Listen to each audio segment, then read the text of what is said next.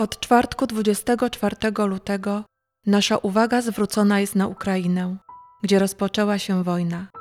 Jak zawsze, najbardziej pokrzywdzone są osoby cywilne. Łączymy się w bólu z narodem ukraińskim, zarówno mieszkającym w swojej ojczyźnie, jak i z obywatelami tego kraju mieszkającymi w Polsce. Główną grupą uchodźców będą zapewne kobiety i dzieci.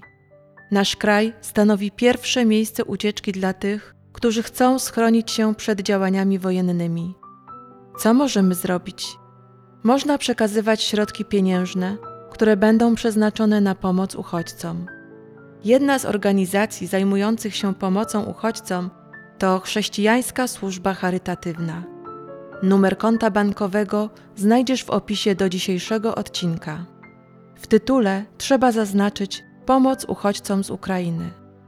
Środki wpływające na to konto będą przeznaczone na sfinansowanie pobytu uchodźców w ośrodkach Chrześcijańskiej Służby Charytatywnej.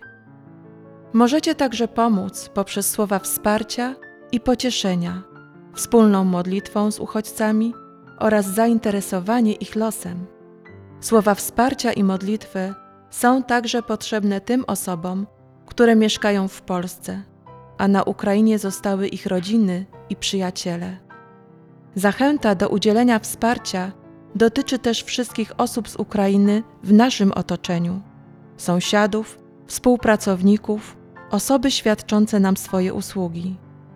Zachęcamy subskrybentów podcastu Z Bogiem Lepiej modlić się w intencji pokoju na Ukrainie i zaprzestania działań wojennych.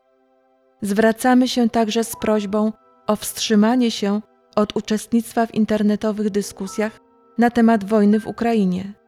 Zamieńmy aktywność internetową na słowa modlitwy, a komentarze w sieci na realne słowa wsparcia dla osób z Ukrainy. Wierzymy, że Bóg jest w stanie rozwiązać problem wojny na Ukrainie, a naszym zadaniem jest nieść pomoc potrzebującym.